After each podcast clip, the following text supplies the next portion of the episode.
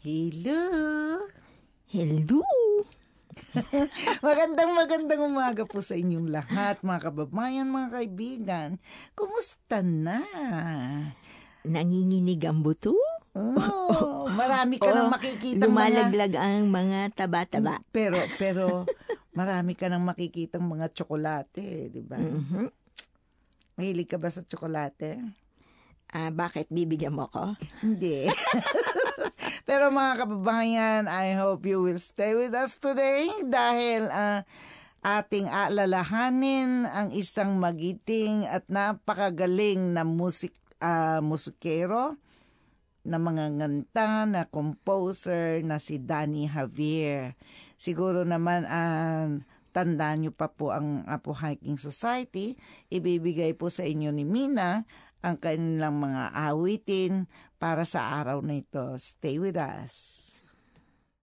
Pag-ibig, yan po ang narinig nyo na musika ngayon at ang musika na mas ah, ay considered classic pagkatapos nga po mag-retire ang apo noong 2010. Last year po, gaya ng sabi ni Cindy, ang ating music ah, Philippine music scene ay nawala ng isang great artist. Pumanaw po si Danny Javier nung, twe- nung October pero sabi nga po ni Ryan, matagal na mananatili pa sa atin ang kanyang mga kanta at mga obra maestra. Napak ah, mahigit pong 20 po na studio albums ang Apo at daang-daan po ng kantang spanning four decades. Ang kanilang musika, upbeat, crooning pop, from jukebox to film ay kilala na rin po hanggang ngayon. Nang pumanaw po si Danny Javier, alam po ng lahat na music ang greatest legacy. Nagsimula sa Ateneo ang grupo at nangibabaw sa mga uso noon.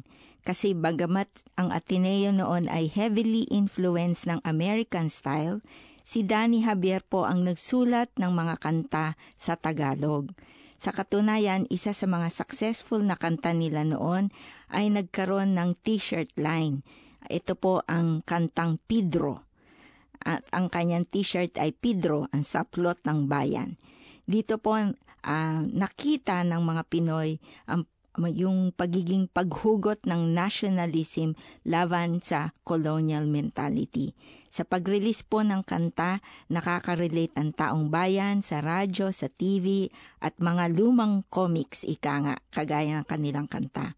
Unang nakilala po ang love, sto- love songs sa part ng Manila Sound ng Apo at nag-evolve evolve yun po at minahal din ng socially conscious themes ng mga 1980s. Katunayan, patuloy po na nagiging relevant po ang grupo pre- and post-EDSA. Patuloy po ang pakikinig natin sa Apo at ang pasasalamat natin sa mga obra maestra ni Danny Javier.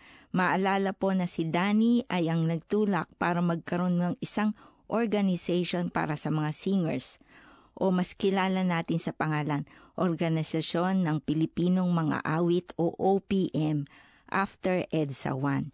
Sa pag-udyok po ng ilang mga singers, nagumpisa sila lang ng 20 pero nung nagkita-kita sila sa dating Channel 4 sa Makati, kaya lubos po ah, ang paglaganap nito at ang pasasalamat ng mga maraming singers kay Danny Javier. Alam niyo po ba na si Danny ay self-taught at ang pinaka-importante sa kanya ay ang chords. Yun daw pong magsulat ng lyrics ay di masyadong challenge pero ang challenge sa kanya ay ang maghanap ng tamang chord sequence para sa isang kanta. Yun daw lagi ang hanap niya. Yun daw kasi talaga ang melody at lyrics ay nandyan lang lagi. Sana po nagustuhan niyo po ang kanta ng Apo lalong-lalo na ang mga sinulat ni Danny Javier. Malaking pasasalamat po sa kanya sa pagtaguyod ng OPM. Paalala lang po uli, kung meron po kayong hiling or nais ninyong aming i-music feature, pakisabi lang po sa amin, punta po kayo sa webpage ng FM Kokolo. I-search nyo po doon ang From Overseas If Philippines at iwan lang po kayo ng mensahe doon. Diyan lang po kayo at balik kami ni Cindy. Eh, okay po ba mga kababayan? Ito pa rin po ang ating programang From Overseas Philippines FM Kokolo 76.5. Ito po si Cindy. At si Mina po. Okay, ngayon eh bagong taon, Mhm. di ba? Medyo ah, ating alalahanin yung pagkonserba ng ah, en- enerhiya. Kaya kailangan natin pag-isipan eh, ang pag-conservation of energy ay hindi lang po doon sa mga sasakyan, kung hindi kahit po doon sa loob ng ating bahay Opo. na ma maaari nating na matulungan yung pag-conserve o pagkonserba ng enerhiya. Ito ay dun sa pagluluto, Opo. di ba? Lalong-lalo na yung mga nag ano sa atin kasi 'di ba yung gas nga Oo, sa ngayon tumaas na nagiging- lahat. Opo, at saka nagiging ano na yung supply. mm na umuunti dahil hindi matapos-tapos ang gera. So, marami po tayong dapat pag-isipan. Hindi na katulad dati na lahat ay nandiyan. Di ba? So, kailangan natin mag-isip ng paraan kung paano natin ah, mababawasan ang paggamit sa mga ito. Unang-una, yun sa ating pagluluto. Eh, ano ba ang dapat nating gawin para mabawasan ang paggamit ng gas? Maraming magsasabi, eh, hindi tayo mabubuhay ng walang gas. Pero kung titingnan lang po ninyo, eh, marami tayong paraan. Kung Opo. mga pwede natin unang-una, eh, titingnan ninyo yung mga ginagamit ninyong panluto. Mhm. Di ba? Dapat po yung yung best tip diyan kung Mhm. maliit ang iyong lutuan, dapat hindi din ah, hinaan nyo yung power ng iyong Mhm. gas.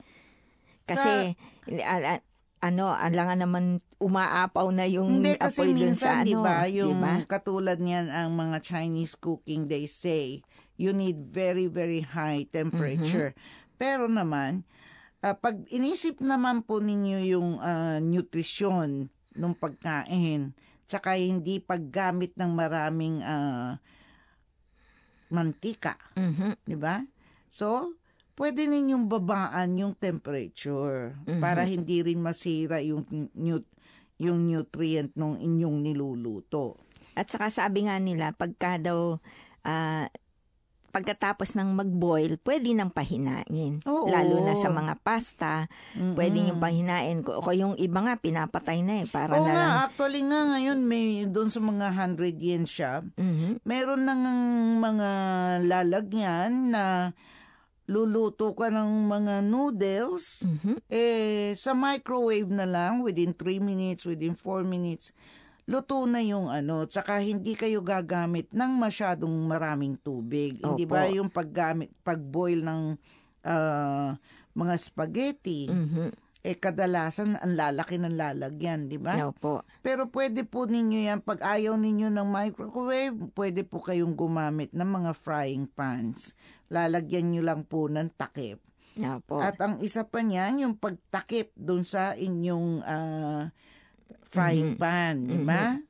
Kailangan din yung pong, ano, alangan naman pong nag-evaporate lang habang naghihintay kayong magpakulo. Mm-mm. Tapos meron din yung, kailangan nyo bu- pong piliin yung mga materials ng inyong pots and pans. Mm-mm. Me- Kasi, kasi po, yung iba po, matagal uminit. Mhm. Kaya maganda maganda po talaga ang pipiliin po ninyo kasi katulad niyan yung mga material ng mga copper, aluminum, mabilis po yang uminit.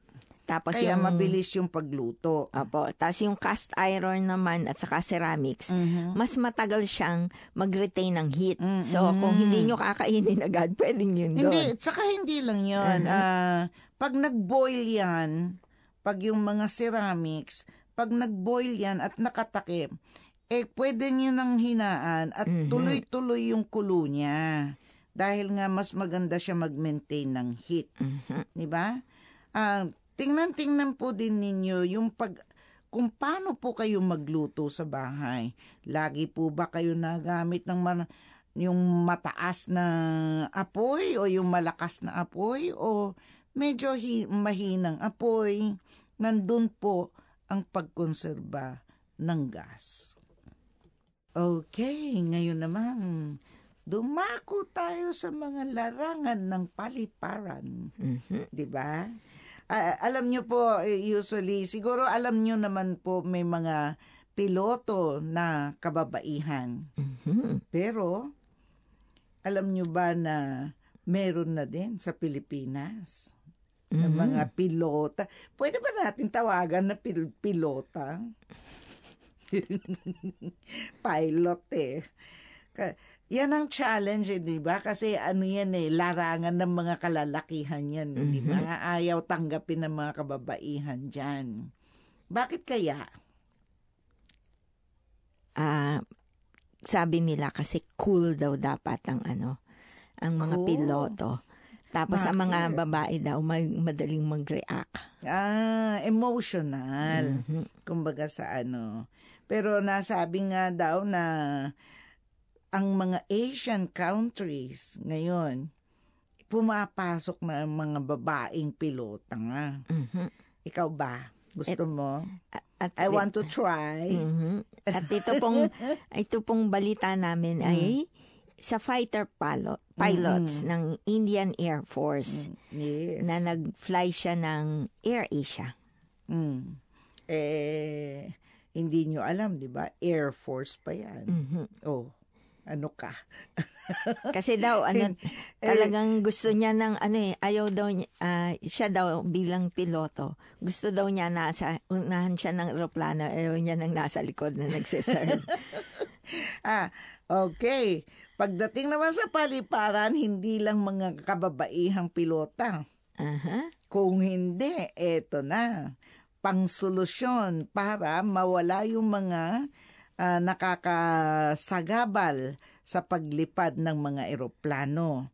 Kasi dun sa Netherlands, ang problema nila ay yung nasasagasaan ng mga yung mga ibon May Ng- goose strike. Oo, yung na ng ng tawag nito ng eroplano.